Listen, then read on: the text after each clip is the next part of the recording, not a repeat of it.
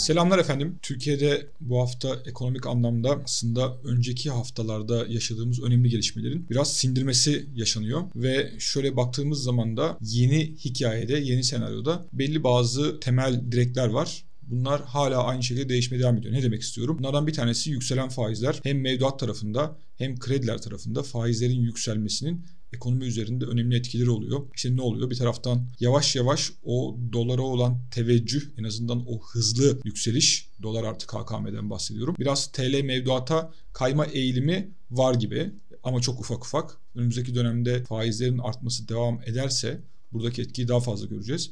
Bu yatırım anlamında çok önemli. Diğer taraftan da kredilerin faizleri çok ciddi yükseliyor. Buna işte ihtiyaç kredileri başta olmak üzere bireysel krediler, işte kredi kartları, daha ticari krediler de dahil ve bu önümüzdeki dönemde de böyle devam edecek gibi. Biliyorsunuz bu bilerek yapılan şey ekonominin soğutulması ve bir şekilde dış ticaret açığının ve cari açığın kapatılması ya da azaltılması. Bunun da en temel sebebi Türkiye'nin Merkez Bankası rezervlerini arttırma hamlesi, arttırma meselesi. Bununla ilgili bu hafta e, uluslararası kuruluşlardan iki tane önemli rapor geldi, bilgi geldi. Bunlardan bir tanesi Uluslararası Yatırım Bankası Goldman Sachs'tan. Çarşamba günü bir rapor yayınladı Türkiye ile ilgili. Bir de Cuma akşamı S&P'den bir not değerlendirme meselesi vardı. Bu haftanın belki de en önemli iki konusu Türkiye için bunlardı. S&P yine daha önce Fitch'in yaptığı gibi notumuzu yükseltmedi. B olarak teyit etti ama not görünümünü negatiften durağına çekti. Zaten böyle bekleniyordu ve orada da en fazla altını çizdikleri nokta Türkiye'nin Merkez Bankası rezervlerinin daha fazla artması durumunda not arttırımı söz konusu olabilir. Gelelim Goldman Sachs'ın ve bizim piyasalar üzerinde yazdığı rapor ve piyasalar üzerinde etkisi olan rapor. Orada da diyor ki TL oyuna geri döndü carry trade imkanı olabilir. Az sonra söyleyeceğim ne olduğunu. Ve bu kapsamda da özellikle işte TL'nin reel olarak değerli kalacağı ki bunu söylüyoruz zaten. Artı bunun sonucu olarak da ihracat yapan şirketler değil. Çünkü biliyorsunuz işte güçlü TL biraz orada ihracat yapan şirketler üzerinde baskı yaratıyor. Bankacılık sektörünün daha ön planda olmasını bekliyoruz dediler. Onun sonucunda da zaten banka hisseleri bu hafta önemli kazanım sağladı. Bakalım bu hafta neler olmuş? Bu hafta biraz da kurda da hafif hareket vardı. Çok hafif. %0.88 yukarı geldi dolar. 27.17'den 27.40'a geldik. Bu tabii çok sınırlı bir artış demek. Yani bunu bir oyun değişikliği, senaryo mu değişiyor diye bakmayın lütfen. Çünkü enflasyonun olduğu bir yerde bu kadar ufak ufak artışların olması normal. BIST yüzde enteresan tabii. 8039'dan 8335'e geldik. Buradaki artış yüzde 3.68. Yalnız tabii bunu söylerken tarihi zirvemizin 8403'te olduğunu hatırlatalım. Bundan 2-3 hafta önce buraya görüp sonra geri gelmiştik. Yani şu anda 8335'te olduğumuza göre oraya az bir yer kalmış. %1-2 ama henüz orada değiliz. Ama burada asıl benim dikkat etmek istediğim, dikkat çekmek istediğim konu bu videolarda daha önce de söylediğim gibi dolar bazında bakmak gerekiyor ve orada kritik bazı seviyeler var. Onların bir tanesi 304. Yani 304 seviyesindeyiz şu anda zaten tam olarak. Haftaya 296'dan başlamıştık. 304 dolara geldik. %2.76'lık bir yükselişimiz var. Burada tarihi zirvemiz 313 dolar ama 304 niye önemli? Çünkü bu yılın başına gidersek bundan 9 ay 10 ay önceye gittiğimizde Borsa İstanbul dolar bazında zaten 1 Ocak itibariyle 304 dolar seviyesindeydi. Yani az gitmişiz, uz gitmişiz, dere tepe düz gitmişiz ama bir arpa boyu yol gidememişiz. Borsa İstanbul işte öyle yükseliyor, böyle yükseliyor. Ama dolar bazında şu anda yıl başında olduğumuz seviyedeyiz ve bu seviye hakikaten de 300-305 dolar seviyesi bir şekilde geçilmekte çok zorlanıyor. Onun için her ne kadar bu hafta %3-4'lük bir Borsa İstanbul'da yükseliş olsa da bu 304 seviyesi o e, gücünü koruyor gibi. Onun için önümüzdeki hafta burası önemli olacak. Buraya dikkat etmenizi tavsiye ederim. Çünkü diğer taraftan CDS'te hala o plato devam ediyor. Yani 390'da kalmış bir CDS'le hayatımıza devam ediyoruz. Dolayısıyla o da biraz baskı yaratıyor.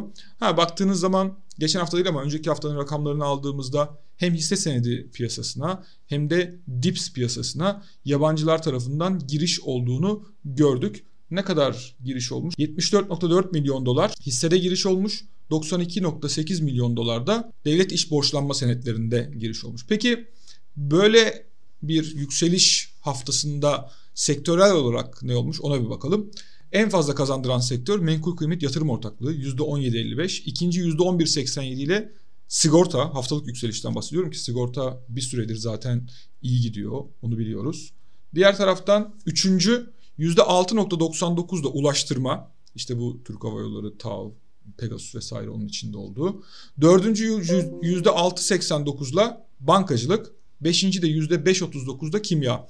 Burada iki tane sektöre dikkat çekmek istiyorum ki zaten BIST 30'un BIST 100'ün de önemli kısmını cover ediyorlar. Bunlardan bir tanesi ulaştırma, diğeri de bankacılık.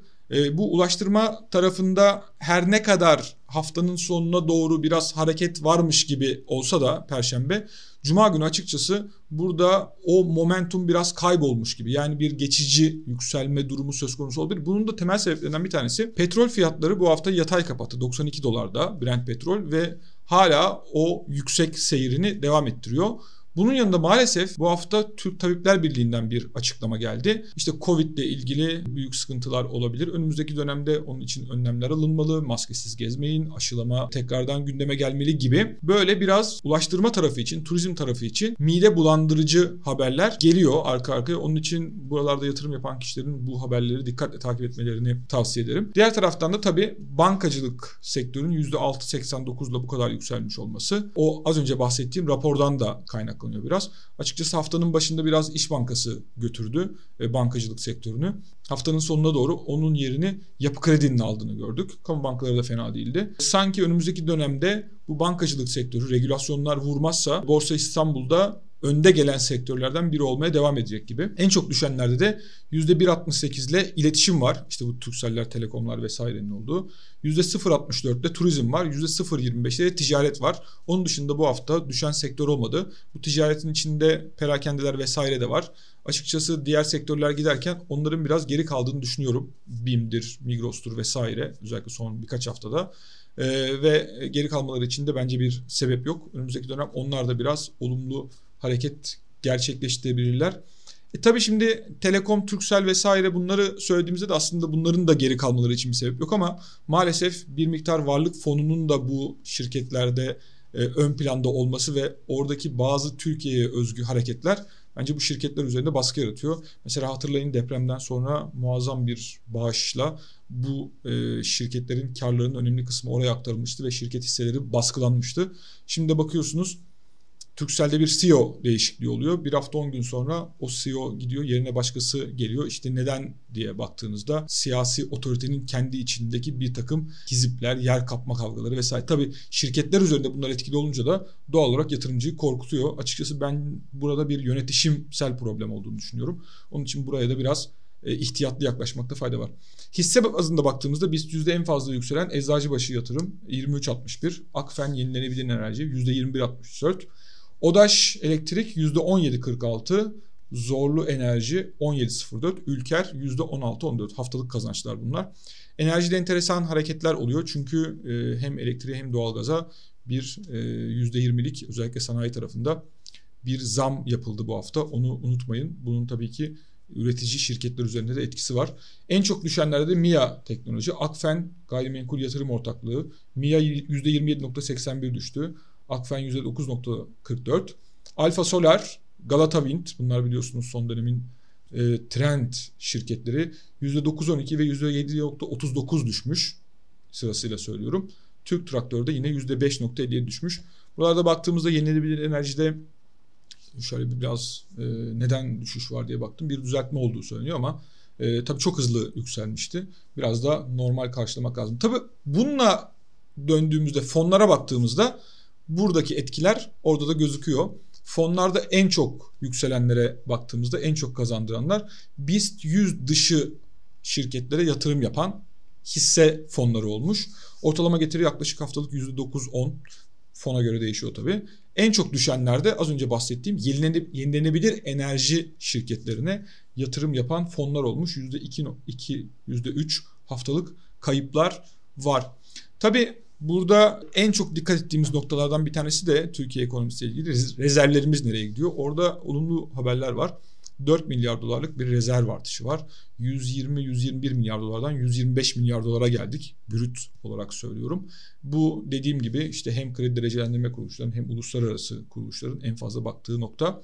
Mayıs sonundan itibaren yani işte seçimden beri 98 milyar dolardan 125 milyar dolara gelmişiz. Yani 27 milyar dolarlık bir artış var. Bu çok önemli. Altını çiziyorum. DTH'larda çok kısıtlı da olsa bir çözümü var. Yani döviz tevdiat hesaplarında 1.1 milyar dolar.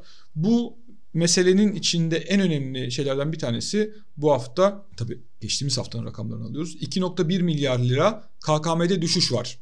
3.3 trilyon liradayız hala. Yani o KKM'deki faizin alt seviyesine ilişkin bir önlem alınmıştı ya geçen hafta. Onun etkisi yok henüz burada. İşte geçtiğimiz hafta muhtemelen daha da fazla bir KKM'den çıkış olmuştur. Çünkü bankalar artık özellikle işte e, kamu bankaları vesaire kur korumalı mevduata hiç faiz vermeme niyetindeler.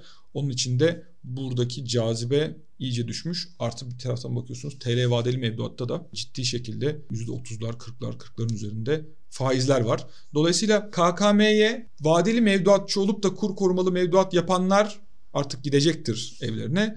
Ama kur korumalı mevduata dövizden dönenler burada kalmaya devam edebilirler. Çünkü zaten döviz tutacağını bunu tutuyor. Eğer iyice de cazibesi buranın kaybolursa o zaman bu kişiler dövize gideceklerdi ki en çok korkulan noktalardan bir tanesi burası. Onun için burayı sürekli her hafta izliyoruz. Bizim Türkiye'de işler böyle. Uluslararası arenada da ana senaryo değişmedi. ABD 10 yıllık tahvil faizleri artmaya devam ediyor. 4.44'ten 4.58'e geldi. Buna mukabil dolar kuvvetlenmeye devam ediyor. 105.58'den 106.22'ye geldi dolar endeksi. Euro dolarda tabii ki bunun karşılığında 1.06.45'ten düşmeye devam ediyor. 1.05.73'e geldi. En büyük hareketlerden bir, bir tanesi de bu hafta en çok kaybettiren neredeyse altın oldu. 1925 dolardan onsu 1849 dolara geldi. Burada artık işte e, düşüş bitti, yükseliş başlar vesaire demek için ben hala erken olduğunu düşünüyorum. Bir hareket var. Bu hareket devam ediyor. Borsalarda da hafif kayıp vardı. S&P 4320'den 4288'e geldi. Brent dediğim gibi yatayda devam ediyor. En son işte uluslararası piyasaları ilgilendiren bu ABD'nin shutdown, hükümetin kapanması meselesi vardı. O da bu sabah itibariyle, pazar sabahı itibariyle çözülmüş durumda. Orada bir sıkıntı yok. Önümüzdeki hafta itibariyle biliyorsunuz artık her ayın başında olduğu gibi işte yarın enflasyon rakamlarını alacağız. Bunlar bizim için önemli.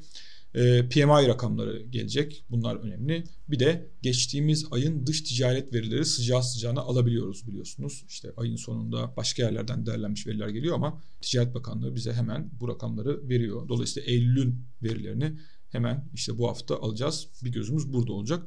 Onun dışında Mehmet Şimşek'in toplantıları devam ediyor. E, açık konuşmak gerekirse bu toplantılardan henüz bir ciddi karşılık reaksiyon alınmış değil maddi anlamda. Ama e, bu bir süreç zaman içerisinde olur diye umut ediyoruz. 4-5 Ekim'de Londra'da olacak bu hafta. 11-14 Ekim'de IMF'in ve Dünya Bankası'nın toplantıları var. Oraya katılacak. 19 Ekim'de de Mehmet Şimşek Paris'te yatırımcılarla görüşecek. Dolayısıyla bu yatırımcı görüşmeleri de önümüzdeki dönem Türkiye'ye gelebilecek yatırımlar için önemli olmaya devam edecek. Benden bu haftalık bu kadar efendim. Önümüzdeki hafta tekrar görüşmek üzere. Bol kazançlar diliyorum.